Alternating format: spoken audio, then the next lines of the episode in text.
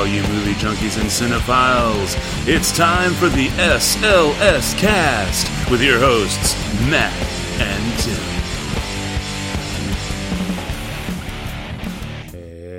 Oh, welcome one and all to episode 134 of the SLS Cast. Yes, ladies and gentlemen, this would be the immigration support episode of the SLS Cast because it just so happens that the affidavit of support, also known as the United States Immigration Support Form, is I 134.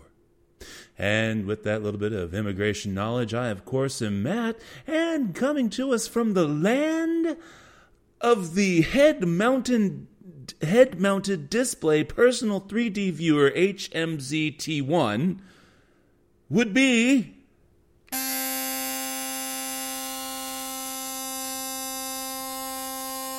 You hear that? yeah, that's not pleasant. Oh yeah. You know what? I brought the Oral B into the uh, conversation. Thought I'd introduce uh, Phyllis here. Wow. Yeah. She's got a lot of torque on this baby. Apparently, I good know. lord, man. Yeah. I mean, whenever they see gingivitis, man, they're like, God, give give him that one. Are your lord, ears man. sensitive to the sound of vibrating toothbrushes? Yes, that was rather excruciating. Oh, No lie. well, it's your birthday. Did you turn like 75? No, well, my birthday was on Saturday. Today's Monday, the 29th. Well, I mean, you turned. You, I mean, you turned 75 two day. I mean, a couple days ago. Yes, yes, I am now officially on uh, hospice care. Uh, you know, it's it's a wonderful retirement package we have here at the SLS Cast. Well, I do hope you're not on hospice care when you actually do turn 75. Yeah, that would definitely. The chances are that would be the last birthday. That's for sure. uh, no, I, I am just the uh, I'm just a lowly 38. That's that's all I am. Just 38. Are you one of those people that like have a year set for death? Like I know people that are like when I hit 60, that's going to be about the time that I go. It's like for one thing, how do you know? And another thing, why why do you why, why are you like setting a goal for that? I mean, I think you should be setting goals for healthier things, you know? Are you one of Oh, those people? Ah, no, no, no. Who who uh Fear and Loathing in Las Vegas? Who wrote it? Um or, uh directed it, whatever. Well, D- Terry Gilliam directed it. Paul, uh, Paul, or uh, Tom, uh, Tom, uh, Thomas, Thomas, Thomas, something. Tom, Paul Tom no, Thompson? Tom, Paul F. Thompson? Tom Thomas. J. Breckenridge the third. Paul W. Harris. No. Paul Jonathan Tompkinson. What? Oh dear God. Never mind. Paul Verhoeven.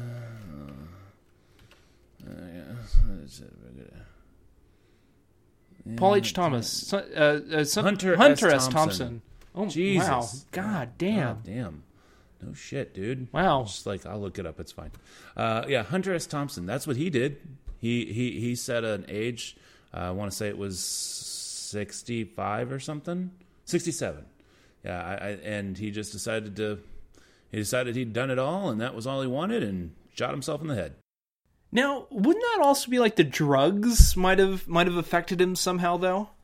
I have no idea. Uh, but yeah, he's he's definitely the poster child for setting an age for yourself and then offing yourself. Uh, but to answer your question, now that we've definitely you know gone all the way around that, uh, I, I I would prefer to be like the uh, Rob, by- like the Rob Lowe character in Parks and Recreation. I'd like to be the I'd like to be that person who lives to be 150. So I, I realize it's rather eccentric, and I'm fat, so that's not going to happen. But I'd like to think that. Yeah, I think 385 is a good year. Sure. Yeah, I mean, I think that would be, you know, just about pushing it. But your birthday, you did a lot of drinking and karaoke. You said, did anybody uh, act like a fool at, at your birthday? Did any, were, were there any hooligans there? Anybody that went a little over the top? thankfully, Thankfully, um, while everybody was definitely having a nice time and there was much alcohol flowing, um, there, I, I am fortunate to, enough to have a very good group of friends who are not insane.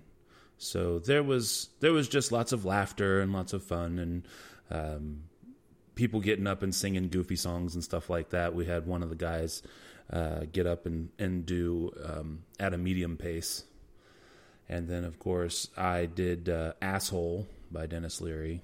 At a medium pace of what? Is that the Seriously, name of the song, heard- or are you, were you talking yeah, about the tempo? yeah. was? You've never, it's an Adam Sandler song from the '90s. oh, and it's if you know it then you know just exactly how crazy that song is. And if you don't you should take a listen. That's that's all i'm gonna say. And um, yeah. So it was it was yeah had a lot of fun a lot of drinking got some cool stuff and um, now now we prepare for uh, fourth of july weekend. Oh, do you have a big thing going on on the Fourth of July? Uh, my dad's coming into town on Thursday evening, so that Friday we can go hit the uh, St. Arnold Brewery. They're having a big, huge uh, luncheon shindig that, of course, includes all the beer you can drink. So, yes. And we're doing that. And then Saturday, of course, is 4th of July. And we're going to be hanging out here and doing fireworks. There's a little parade here in the neighborhood we're going to be doing. And, um, and then, of course, fireworks that evening and all that kind of fun stuff. A parade in the neighborhood. Mm-hmm. Wow, that sounds nice. I mean, that's better than the parades of of cop cars and ambulances that we have on the daily in my neighborhood. Well, see, that's the problem. When they're that frequent, you, you know, they're just not as special. And it's not. It has nothing to do with the reason, but just because it happens all the time is right. sad. That's right. So anyway, yeah. And then um, I, I officially was accepted to Sam Houston State University, so that's fun. Continuing my educational career and all that good stuff. Libido studies, correct? Uh, actually, underwater basket weaving with a minor in libido studies. Very progressive of you, I I must say. Yes. Um, I'm a full. I'm just you know you, you may as well just uh, put a rainbow thingy over my Facebook picture. That that's the thing now, right? Yeah, yeah, I, I, I think so. I think so. I haven't done it yet. saw- well, you're you're, you're, you're, you're on the cusp of, of of going very political there, Matthew. oh, oh, look out! No, it was, it was funny though. Um, with all the stuff that's been going on, you know, at Supreme Court and everything, and all this flag stuff and everything. Um, somebody, I'm sure it's most people have seen it by now on their Facebook page or whatever. Spoiler alert. Yeah, someone, someone, uh, I saw someone was like, um, my Facebook, my, my, you know, my Facebook looks like uh, the Confederate Army is at war with the Skittles factory. And I thought, I thought that was pretty clever. Yeah, you know, and speaking of Confederates, uh, I was reading somewhere that uh, in some part of southern USA there was a Confederate flag parade that didn't end well. I I, I, I wish I. Video. What happened? Do you know what happened? It's pretty funny. Really? Okay, so there is a black guy uh, filming, and, and it's important. That's that's the only reason I mentioned that he's black. Um, uh, there's a black guy standing at a gas station filming the Confederate flag parade that was happening. And the reason why I specified is because he was saying, now, if we tried to do something like this, if we wanted to have some kind of special parade for us, they wouldn't let it happen. So he was really, you know, he was kind of pissed off about it. And I think rightfully so. Um, because I believe he is correct. If he wanted to have in this small town, wherever it was, I think it's in Georgia, um, they would probably not.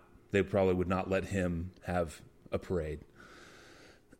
so he was definitely upset about that. And then he pans over to show that the cops have actually blocked off the road for this Confederate flag parade, and it's all these pickup trucks with flag Confederate flags, you know, mounted into the beds of the trucks. And so he's then like, yep, see, and now look over here. And so you're seeing all these cars, and then for some reason, somebody slowed down, and it's like a three car pileup. they just the trucks start hitting each other, bam, bam, bam. So yeah, it was pretty funny. Look forward to it every year. Well, that's, Anyway. that's fun. Some some culture news there. A little bit a little bit of politics. Sure. Well, what about you though? Here we are rattling, prattling on about my birthday and everything. How was your week? You know, the sad part is, is that actually sounds like an electric shaver. Really? Yes. It really is. I actually I jerry rigged it so I can clean my teeth with it as well as shave. Nice. Anyways, so did you want to know anything more about the head mounted dis- display personal 3D viewer HMZ1 T1? Did you want to know anything more about that, or are you just gonna let that go? Uh, yeah. I mean, if if it's worth mentioning, go for it. It was the it was marketed as, or it was known as not marketed necessarily, but known as the craziest Sony product of 2011. Really?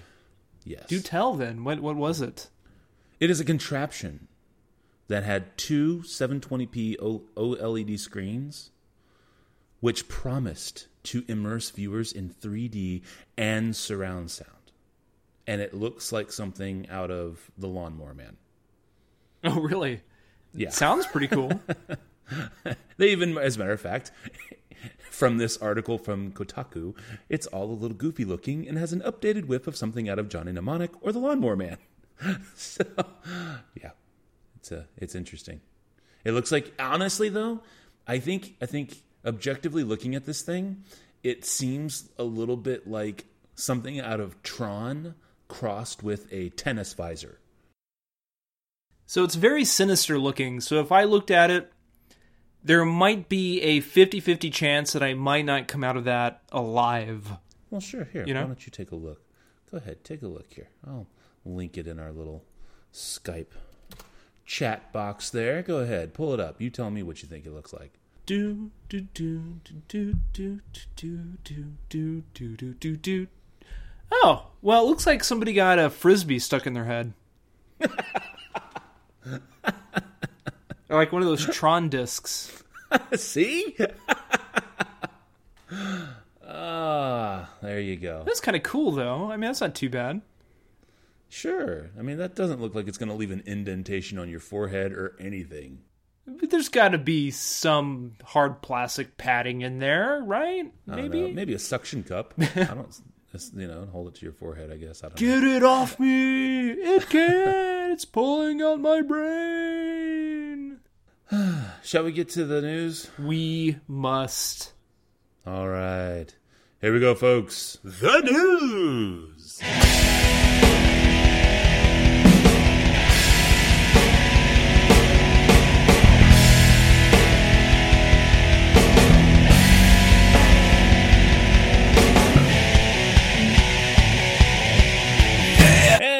First up from me. Were, were you used to it this time?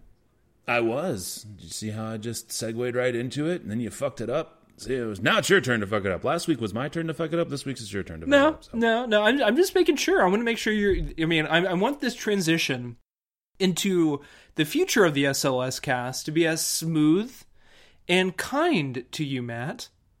Uh, well, speaking of transitions into things that are new, have you been enjoying our new intro? That's really not all that different from our old intro, but it's still new. Are you asking me, or, or are you asking? I'm asking you. No, I'm asking you. Yeah, I'm asking you. You know, you're clearly the one who has to deal with it every week, so I'm just making sure you like it. Yeah, no, I do like it. I mean, I'm not. I mean, w- w- I mean, for one thing, I wouldn't say that I didn't like it in front of people, but I do like it. I do. See, that's when you're supposed to get like really husky. I do like it, Matt. I really, really, and then you turn on the Oral B. See, you're you're missing, you're missing your t- timing, Tim. Oh, I I, I had to you take the tip off it, so it sounds just like this. there you go. Ah, there's there's your adapter. All right. Take the top off, and it's like this metal rod is the only thing that's left. So really, you can put into any hole. All right, so first up from Variety.com, courtesy of Stuart Oldham. Marvel, Sony, and Paramount all skipping Comic Con. You heard it here, folks. Well, actually, thanks to Variety, you heard it here, which means you probably could have read it on Variety before. Eh, whatever, you know what I mean. San Diego's lucrative fanboy convention will be missing some key players next month. Marvel Studios, home of the Avengers, won't be dressing up for Comic Con, while Sony Pictures and Paramount Pictures have also decided to skip the Hall H presentations. Quote, it wasn't a knock against Comic Con. the film's cycles just didn't allow it, end quote there. This is from a spokesperson. Um, one spokesperson. Sony and Paramount just didn't have the fanboy material to promote, said sources, while Marvel, which last missed the confab in 2011, already unveiled its new wave of Avengers at a special fan event in October. Interesting. However, even though we don't have any of that stuff, you still have Star Wars, Final Hunger Games, Justice League, Fantastic Four, and some of the and possibly the X Men. You're you're really So- nailing your Captain Kirk beats in this article. Oh, I'm so, uh, well. I, I mean, I can do. We'll have Star Wars, and Hunger Games, Justice League, Fantastic Four, and quite possibly a few X Men. Yeah, that that works. That works. Carry on. Um, so I guess you know, despite the fact that uh, they are not going to have the the usual suspects there, where I I don't know. What do you think? Is this kind of good that they're skipping out? What do you think, Tim? Are you? I I mean, because I I kind of think it's a good thing that now you get to actually focus on some of the lesser. Uh, tiered comic book characters and stuff like that, which will I think really give it give it a good boost going into things like Fantastic Four coming out and stuff like that. What do you think? I don't know. I, I mean, yes, it's a good thing. I mean, less is good. Oh, all right then.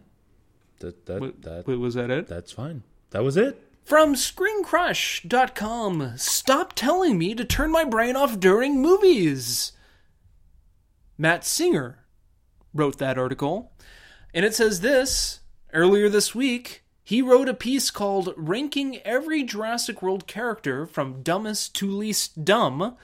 The response to the article was generally positive. Some folks who enjoyed Jurassic World even conceded that, yes, the people in it are very dopey. But there was a small vocal minority who hated this piece down to its very core.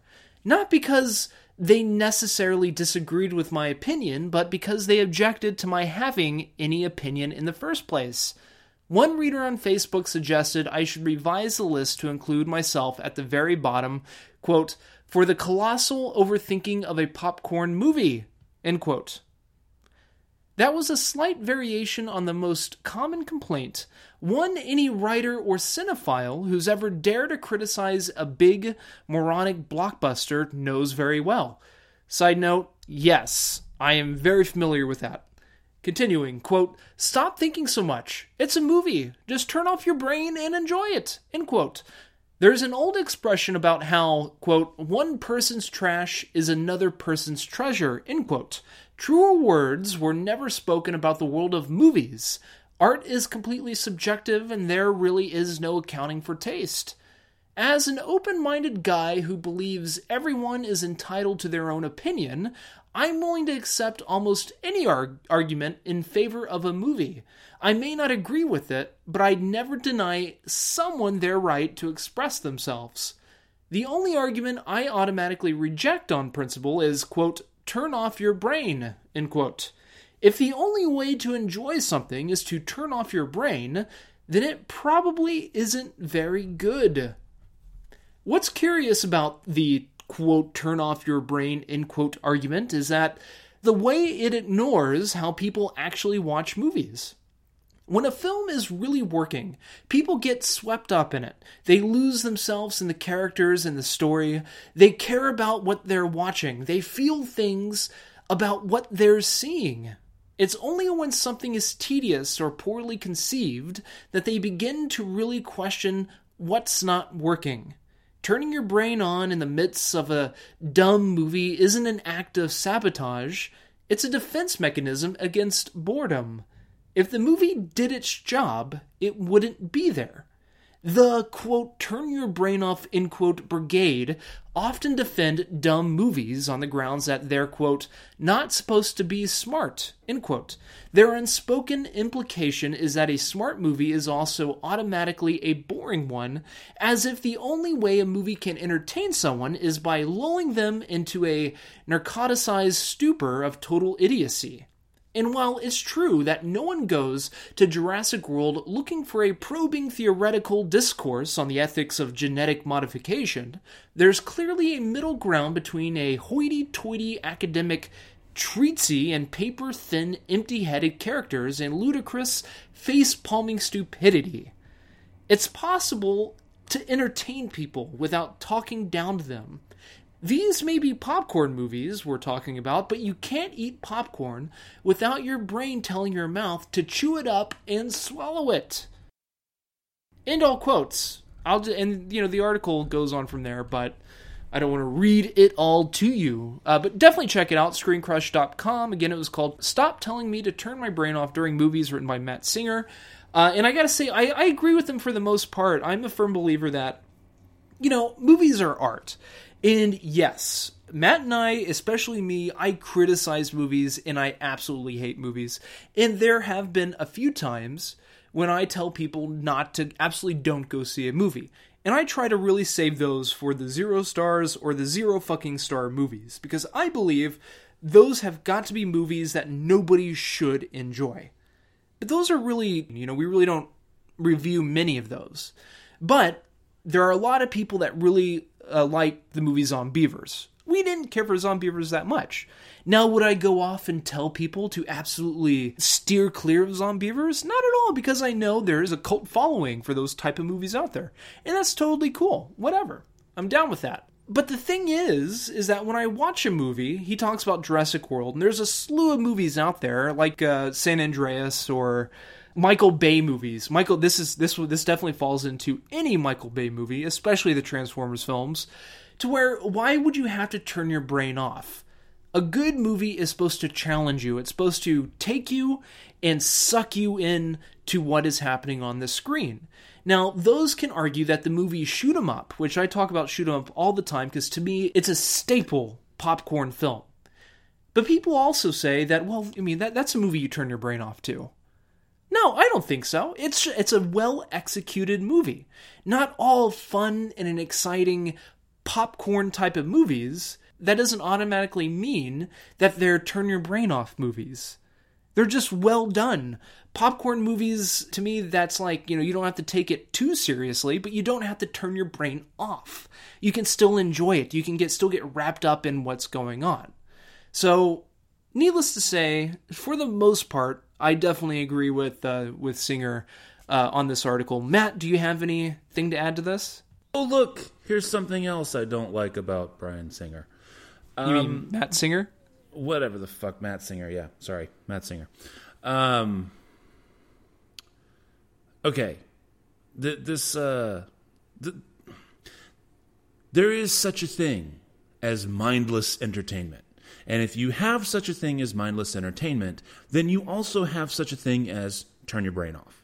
And there's a reason why that phrase exists. It's because it exists for movies that you're not supposed to overthink. It exists for movies that you're just supposed to sit back and let happen. And whether or not you want to say it's Transformers or Zombeavers or Big Trouble in Little China or uh, or Roots, okay? Although I'd, why anybody would do that with roots, I don't know. You still have movies where the whole point is just sit back and enjoy it. Don't overthink it. Don't, you know, uh, don't try to use your brain too much. That is the point of turn your brain off that's and that is usually why it is uh, reserved. That phrase is usually reserved for popcorn flicks like Transformers, like Independence Day, like any other number of movies where it's just simply mindless entertainment. So I think it is a perfectly valid phrase, and I think that there is a reason why it exists. There is, I mean, it's in the lexicon for that very reason. So I but I, I don't. I, I completely disagree with this guy. I'm sorry. Well, This- I- I- just oh sorry. no. That's it. I just think he's. um, I- I'm sorry. In this particular instance, I think this guy is moronic. Well, I guess maybe he. I guess maybe he didn't turn on his brain enough before he wrote this article. No, no, no, no. I mean, he. I, I can agree with him to a point, and I, I definitely agree with you to a point as well. But it's like because, like you mentioned, Big Trouble in Little China. It's just a good movie. Transformers is a popcorn movie. I mean, I guess I don't like it when people say that to defend a movie, they say, well, you know, you have to turn your brain off to really like it. Uh, That's what I, I kind of get with him is that I don't like that excuse for a movie that you have to turn your brain off because I think turning your brain off, a movie that requires you to turn your brain off for you to enjoy it, and a popcorn movie are two different things because Big Trouble in Little China, to me, that is that's a fun popcorn movie, you know, or or Mad mm-hmm. Max. Mad Max is a fun popcorn movie, but that doesn't mean it's a turn your brain off type of movie. You know, you can still enjoy it, you can still think about it, you can still get into it. It's just not completely mindless entertainment. That's where I kind of differ, or I can I can in a way I can crossbreed, genetically crossbreed the two of your minds into mine. Indeed. All right. Well, last from me then. It's also from Variety.com. This one comes to us by way of Brent Lang. Title of the article Inside Out debut exposes absurd. Abs, absurd. Good lord. Apparently, I need to turn my brain on too. Here we go. Let's try this again. Inside Out debut exposes absurdity of box office horse race. That's right. Box office reporting too often focuses on data and results that have nothing to do with whether or not a movie is a hit or a miss. One of the great absurdities of this type of coverage is that it is dominated by a horse race men- mentality that studios both privately ignore and publicly encourage. And they are obviously taking on the comparison of Jurassic World, which had $102 million take, and Inside Out, which got 91 million. And of course, this was the one time in, or the first time, I guess, in Pixar's history where it was not the number one film when it came out.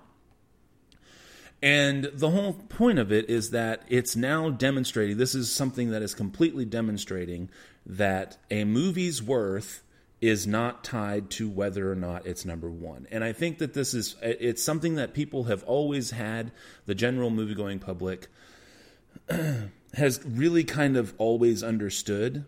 For example, when you know, like E.T., uh, everybody always talks about how E.T. is such a big movie and everything, and, and you really got to think, yeah, that movie was phenomenal, especially when you consider that a ton of that movie's ticket sales were kids, and at a time when kids' prices were like a dollar. So, and it's the same thing here with Jurassic Park still being in its second weekend, still being in IMAX, still being in 3D, uh, and versus Inside Out, where you're going to have tons more families. Again, children's prices, lots of early birds because pe- people take their kids at the first show in the early morning when it's like six dollars instead of nine or what have you. So all of a sudden this stupid oh Jurassic World still number 1 oh Inside Out or oh Ted 2 or oh look out you know with whatever's coming it starts to make itself pretty obvious that just because a movie was number 1 or just because a movie did not maybe even get into the top 10 for whatever reason I think it's really starting to hit home for a lot of people that it doesn't fucking matter. The quality of the film will eventually speak for itself. And in today's day and age of, you know, only the number one spot matters, I think that uh, Mr. Lang is making a very good point that it's a bullshit metric. And I, for one, am glad that it's finally getting a decent amount of press. And this wasn't the only article on this either. Um, I just felt this one was the most succinct and well written of what I had read about it. Um, thoughts, Tim? Agree? Disagree? Yes, I Agree. Agree and disagree. Point, counterpoint. Let's see here. I can do the important one or the fluff piece. What do you want? Do you want uh, Fantastic Four? All the movies are getting pulled from iTunes and Amazon before the new one comes out. I think I think that's um, very telling as to how poor this movie is going to be. Yeah, yeah, there you go. And so I'm gonna just go go with the go with the real, real news, one that actually kind of matters to a company or companies or actual people. Uh, this is from Variety.com. Not saying that the Fantastic Four stuff won't matter to other people, but you know, if they make a bad movie, well, uh, they have it coming. From Variety.com. Threat to movie financing model to be debated at Karlovy Vary. Apologies for mispronouncing that, but this is written by Will Tizard, or Tizard, or Tizard. And this is from Prague. Movie business professionals attending the Karlovy Vary Film Festival will debate the European Parliament's proposals for a digital single market and the effect it will have on film distribution in Europe. At the July 6th session is being hosted by the European Distributors Network, Europa Distribution. The subject has distributors and producers watching keenly since they argue the changes would disrupt the independent movie business's most reliable funding model the system of selling film rights territory by territory to help finance production. The discussion will also look at the opportunities offered by online distribution. The session is part of Karlovy Vary's expanded and fortified industry events program, which ranges from surveys of promising works in progress to powwows on assessing Hollywood and a greater emphasis on international filmmaker training programs. So, yeah, so this is pretty interesting because, you know, like the article said, and I may or may not be involved with this stuff at Sony. Maybe. I don't know. That's what home entertainment not only home entertainment but that's how movies are are distributed uh, theatrically as well. You you go by territory by territory by territory where other people like say it in, in europe or even in asia are saying that like well why don't you just have it all coming from the same place? Or why don't you have it all in one area? So it might be easier to access you know to get across. But if if that happens that means getting rid of a number of the territories, which could be a lot of people would lose their jobs. So it's very interesting stuff here. And that's my news. That's my news. Outstanding. All right. Well, while Tim celebrates his finishing of the news, I guess we will move on to the next segment. So here we go, folks. It's Three Square.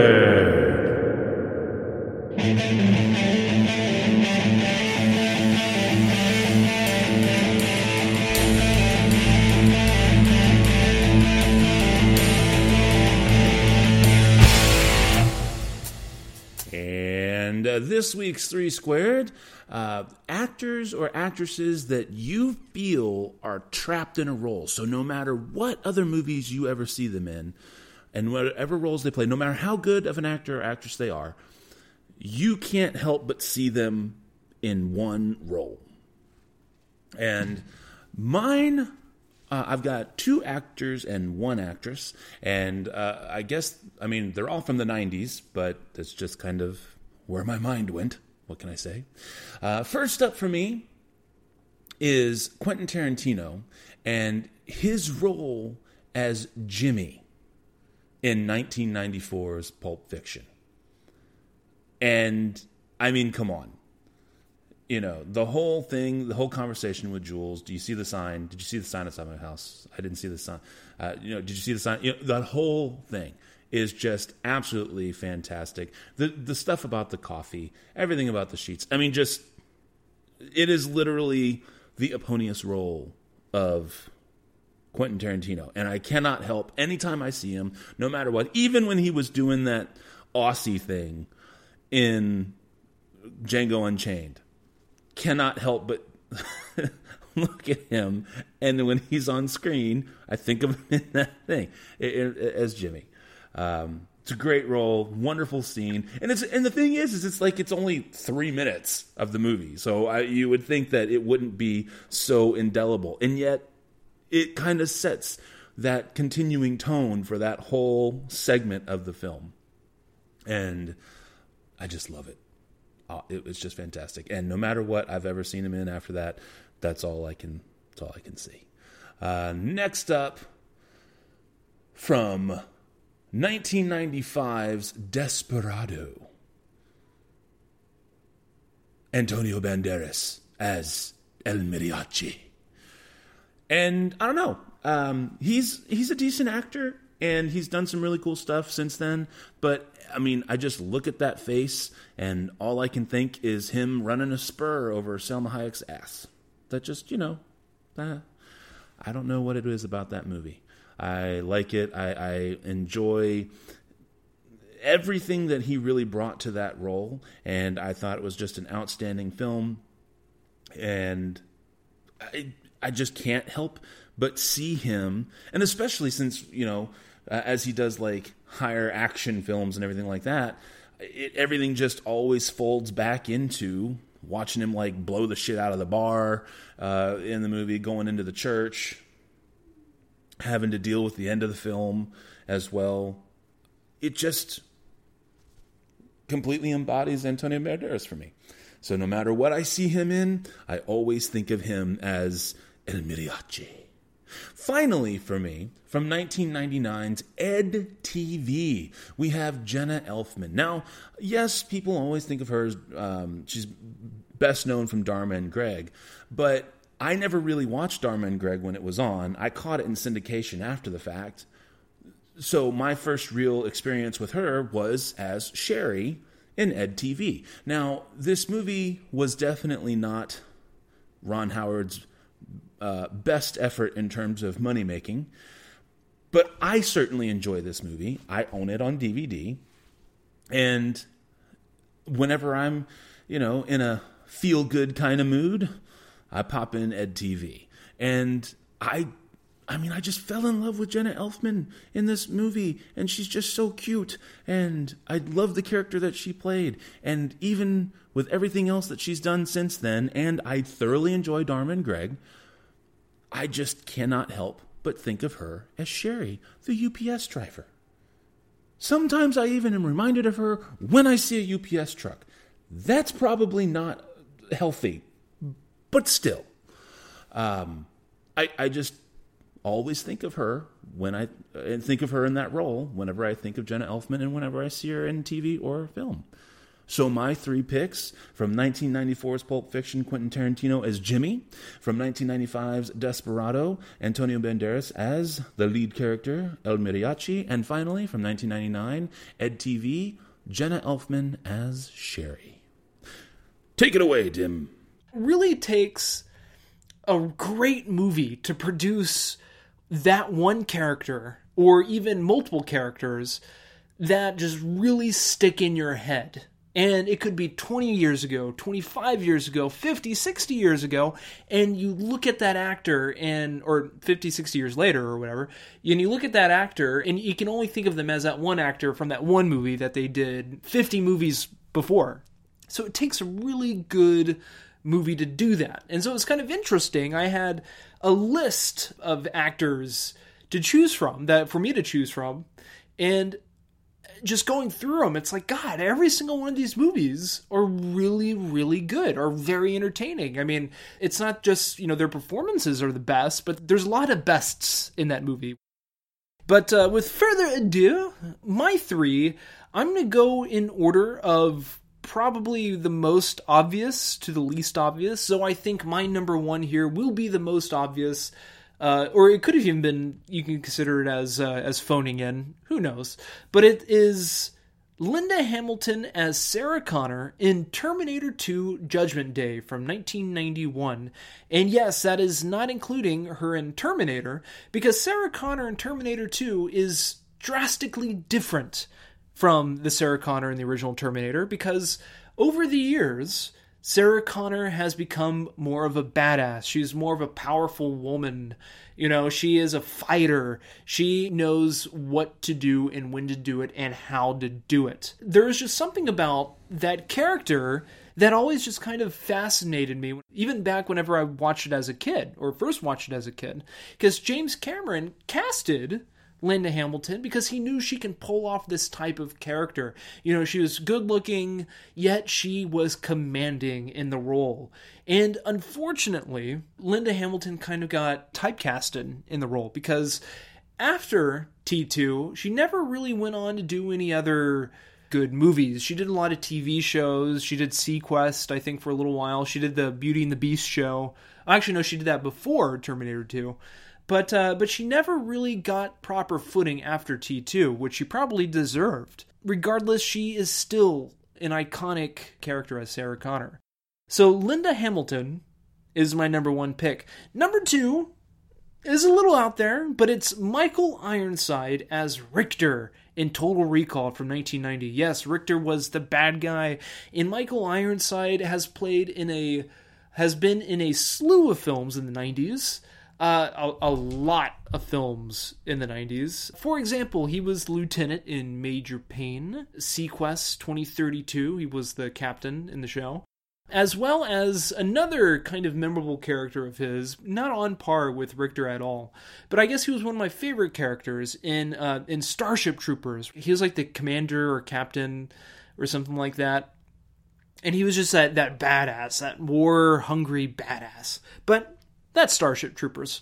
Back to Total Recall. So, for Total Recall is a great sci-fi movie. Yeah, it probably didn't age too well, but it's still a really good sci-fi movie.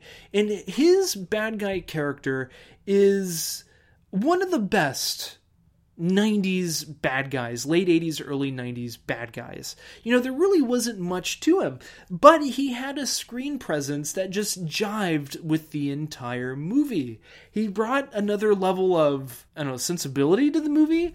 Um, if not that, then he had some pretty good little quotes as well. You know, when he's yelling at his men, he's got a hologram! Son of a bitch! You remember that? I'm, I'm, I'm motioning and speaking as if I'm trying to.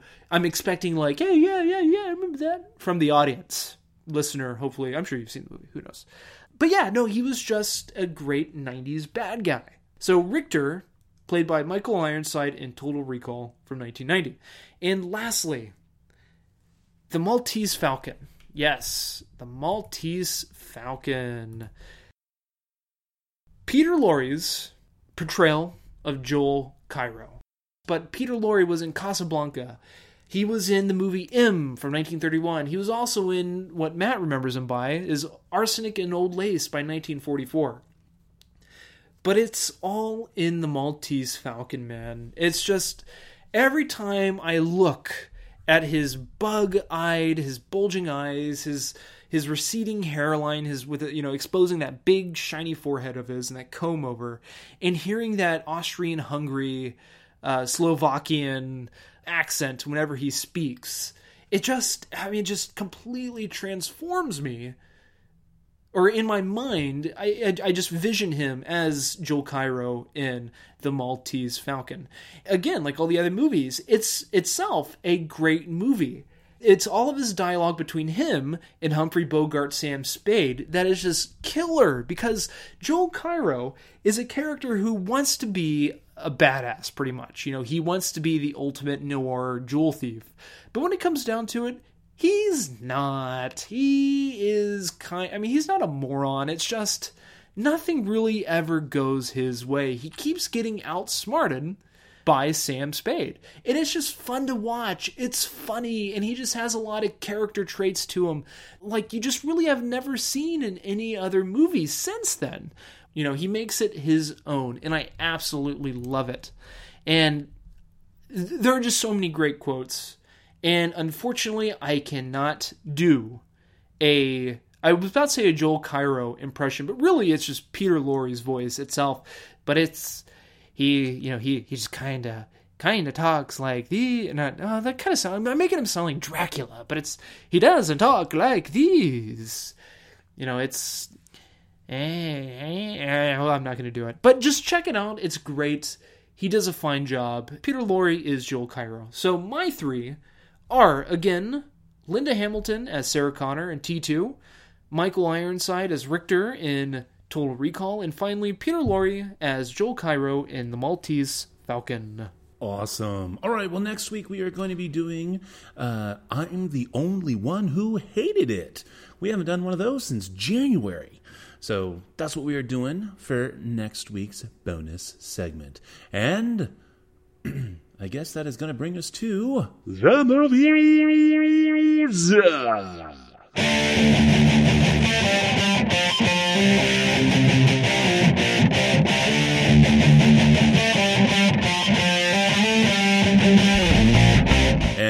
This week's films are Dope, Ted 2, and The Homesman.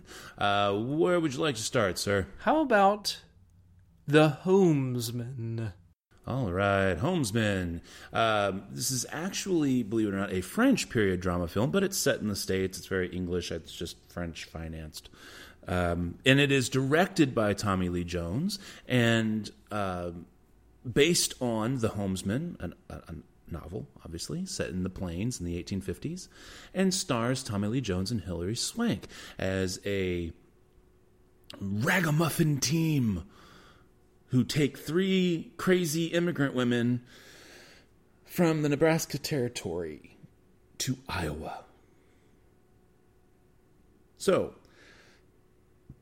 I guess uh, let's talk about this movie here. Um, this is definitely a very interesting film, and the subject matter that it covers is definitely something you have not seen in a Western pretty much ever. And this is a woman who Hilary Swank plays a young lady by the name, well, young figuratively in the Old West. She would be considered an old maid. She is an over 30 spinster from New York. She, however, is very smart in terms of being able to take care of herself, take care of her land and her animals and stuff, and actually has a pretty profitable farm or homestead in the Nebraska Territory. Um, but because of her savvy and because of her um, penchant for understanding how things work, she's looked upon as bossy, and uh, she is also thought of as plain, which is why she's kind of maintaining the spinster status. Um, due to some circumstances that happen within the territory, she ends up taking three women who have basically lost their minds um, because of the hardships of prairie life in the 1800s and has decided to take these women back to Iowa where they can actually get some help, where there's still civilization, so to speak, and they can get whatever help they is available to them. And some of them, you know, it might mean just going back home to where they came from. Along the way, she meets a drifter played by Tommy Lee Jones, and because of his predicament when she's found when she finds him, he agrees to help her out. Pretty much doesn't have a choice. And from there the movie kind of carries on. Now, this film is as all good westerns are, has wonderful cinematography and definitely goes out of its way to goes out of its way to tell a very unique story in a very meaningful way. But the problem is is that in its effort to be faithful to the source material and uh, more or less historically accurate in terms of the vernacular, the writing just comes off despite good performances the writing just kind of comes off as stilted and wooden it also comes off as somewhat hokey and the thing is, is that even the westerns of the 50s and 60s had better dialogue overall than this film does. Um, but despite the twists and turns, and it does take some very interesting twists and turns, I find that it just it it kind of loses itself because of that hole in the writing. and it makes it difficult to really appreciate the characters for how good they actually are. So, in the long run, this is a really good movie, and I did like it uh, quite a bit. I bring it in at four stars, but it does suffer from some writing and a little bit of a slow start. So, there you go, four stars. What do you got there, Tim? Yeah, I pretty much agree with you all around the table. I honestly have really nothing to add to it. Other than I thought the performances were really good. My really only complaint is that I thought they tried too hard to create characters. I, don't know, does that make sense at all? Like they were trying really hard to make characters when they sure. really didn't have to. Well, yeah, and something I guess I like what we had talked about before in the show prep and everything. Like um, when you're dealing with mental illness, you know, you have to be really careful. Um, not because uh, to handle it improperly, but it might it just simply doesn't come across very well on the screen. And like the quick cuts to where they would hit these crazy women's lives at different parts of the film. Yeah, I mean, I, it, it's I think it was going to like what you were saying, trying really hard to go into creating these characters, but lacking in the execution thereof. Right, exactly. And I give this one 3.75 out of 5. And the reason why I didn't give it the 4 because I did thoroughly enjoy it. I thought it was a beautiful movie. I like the story and it was cool seeing all these really neat actors kind of pop up in the movie. And there are some really cool little set pieces and story elements to it. But there's one of the twists involving uh, Hilary Swank that happens in the movie, which didn't. I don't. I don't know. It, it felt a little bit like a cop out than something that should have happened. I, I don't know, Matt. What did you think about that? I don't want to spoil it for anybody, but I would say that I think that based on her experiences thus far, and looking at what drove the women she was ferrying to their current states makes what happened plausible. Okay. 3.75 still. but still, I mean, I think it's a really good movie, and it very well could be one of those where you watch it once and you don't think too much about it, but if you watch it again, you know, you might enjoy it a little bit more. So, I mean, it, it very well could be a better movie than what I'm rating it, but 3.75 out of 5 for right now. Very good. All right, and where do you want to go from here, sir? Uh, how about your favorite movie of the week, Ted Two? yeah.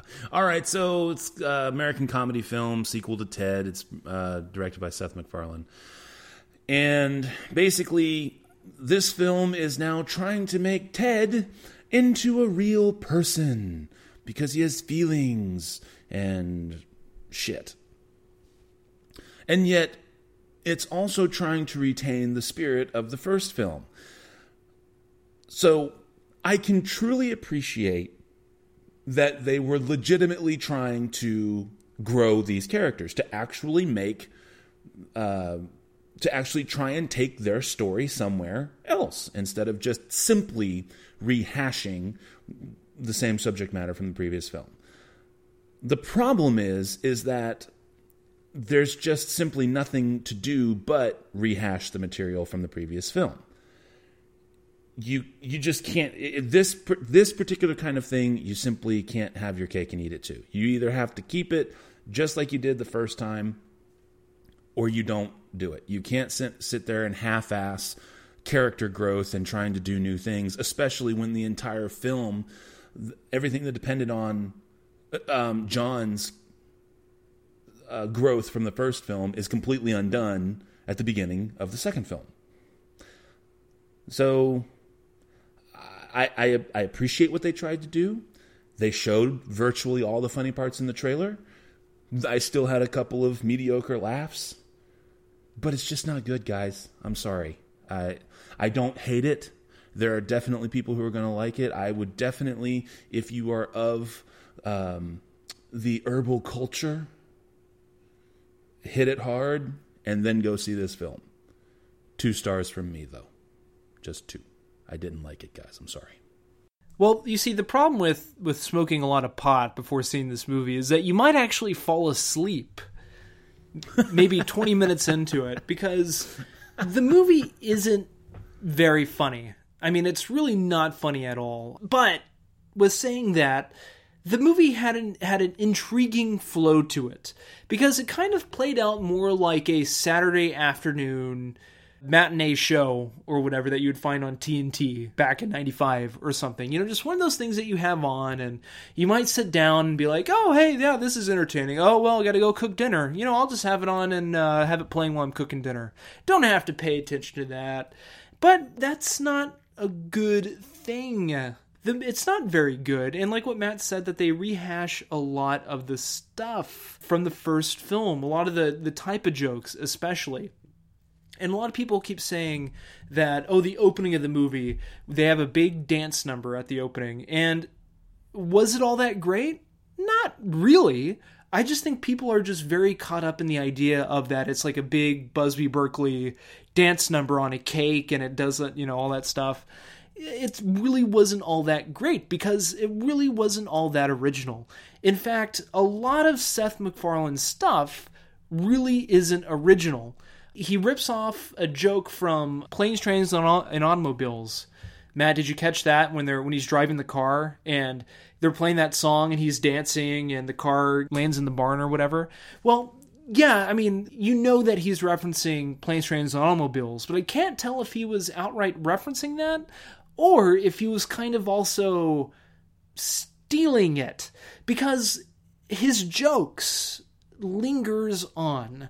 In fact, everything about this movie lingers on. The movie didn't have to be an hour and 55 minutes long or an hour and 15 minutes long. The movie very well could have been 85 minutes long, and it would have been significantly better. And what I mean by the, everything lingers on is that you have a joke plays out, a joke happens for way too long. A piece of the story happens way too long, like the like the trial and court stuff. It, it was interesting, but it wasn't funny. You know, it, it didn't add anything to the movie. Now, if this was a comedy, it has to be funny.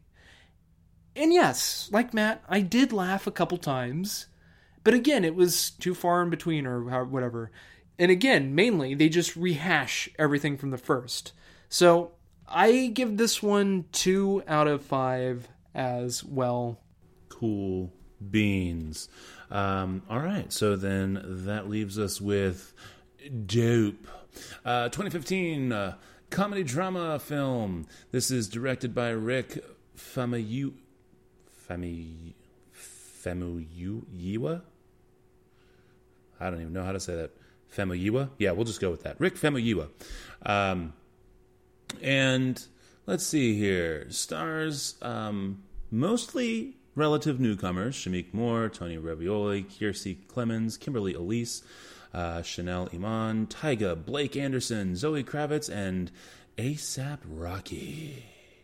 Um, all right, and this is basically covering the exploits of Malcolm and his friends Jib and Diggy as they um, as he tries to get into Harvard and also navigates the pitfalls of high school and love and gangs and drugs, all in the period of just a few days, it seems like. Um, this is one of those films, this is definitely a very um, smart film overall. The writing is definitely very, very clever, and I liked um, all of the performances. I thought were very believable overall. The only thing that I really didn't like is that it where this film really tends to um, shine is in the interplay between all of the characters, especially as the plot tends to move itself forward. But where it starts faltering is when it tries to make it tries to make the whole more than the sum of its parts. And this film did not need to do that, especially as it comes into the um, final act and starts to close down, and you get to your denouement at the end of the film. I felt um, I, I I apologize for stealing from Tim a little bit here. I felt it was a little too preachy, and I just thought that it could have. I thought that it could have come to basically the same resolution, but through a much more natural means. I felt that it was very artificial in that regard. So, good film, but the ending and the preachiness by the end really hurt it. So, what could have been, I think, a well over four star movie ends up coming in at 3.75. I would still recommend checking it out, though. Good flick. Bring us home there, Tim. Okay, I was really looking forward to seeing this movie, so I really didn't do any. I didn't. Wa- I haven't watched any trailers for it, or I mean, I've seen trailers for it, but I didn't go back and watch any of the you know scenes that were released or clips, or really didn't do any reading up on it because I really wanted to enjoy the movie without having preconceived thoughts or anything about it.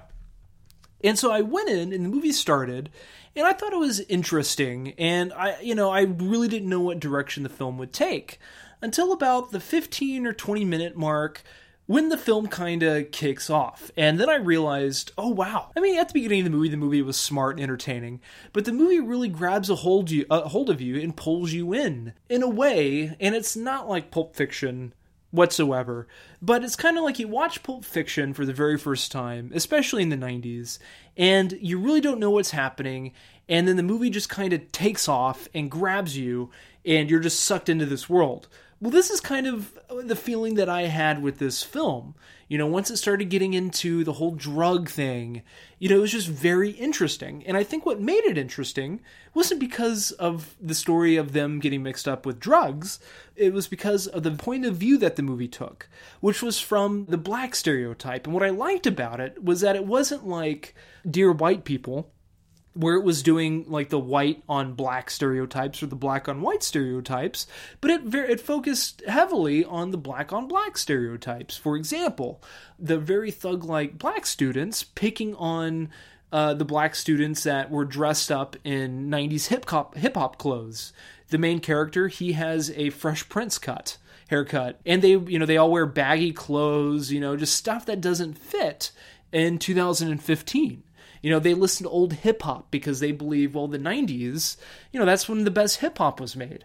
It was fun seeing it from that point of view. But as the movie goes on, the issue of stereotypes of these high school black kids that, you know, are into 90s hip hop, uh, their you know favorite TV shows Game of Thrones, you know, but they get picked on for being nerdy or being like white kids they go from that to being more of a taking more of a racial all around racial standpoint which is totally fine but it it kind of takes away from the rest of the movie that wasn't really like that. It derails the movie a little bit. All that stuff wasn't really in the meat of the film. You have this movie that was fun energetic it had a great ensemble cast it was a real crowd pleaser it was great until the film's agenda came into the forefront at the very end of the movie. And literally, it was it's like the last maybe 10 minutes of the movie where the character addresses the theater and talks about race. Sometimes you just want a movie. I mean, you want a movie that you can think about. And to me, more the most powerful movies or the most powerful movies are those don't that are, are those movies that don't outright tell you what to think or how to feel, but they're more subtle with their agenda. So I give this one 3.75 out of 5 as well. Very good. Uh, let's see here. Next week, we've got Terminator Genisys, Hector in the Search for Happiness, and Rosewater. The latter two are going to be found on Netflix. So, yay! And I believe that will bring us to the spiel, does it not, sir? Spiel on. All right, well, the music you've been listening to, as always, has been brought to us by our music partners, Cries of Solace. You can check them out at ReverbNation.com and Facebook.com, both slash Cries of Solace. As for us, we are still, of course, the SLS Cast, and you can find us at SLScast.com. You can send us an email to the show at SLScast.com. You can follow us on Twitter at the SLS Cast. You can follow me, this is Matt, on Twitter at NitTwit12345. You can, of course, climb aboard the information superhighway and track down Tim on Twitter if that is your heart's desire. And don't forget, you can always subscribe to us on iTunes and or favorite us on Stitcher Radio. So until next week, this is Matt saying that thanks to Tommy Lee Jones, I get to say this. I know a lot of cowboys, and I've done a little work on ranches with cattle. and those people become your friends and keep their word. And take care, cinephiles, and we'll get back. Oh, God damn it, I am sucking balls tonight. That's a good way to end the show. Talk to you guys next week.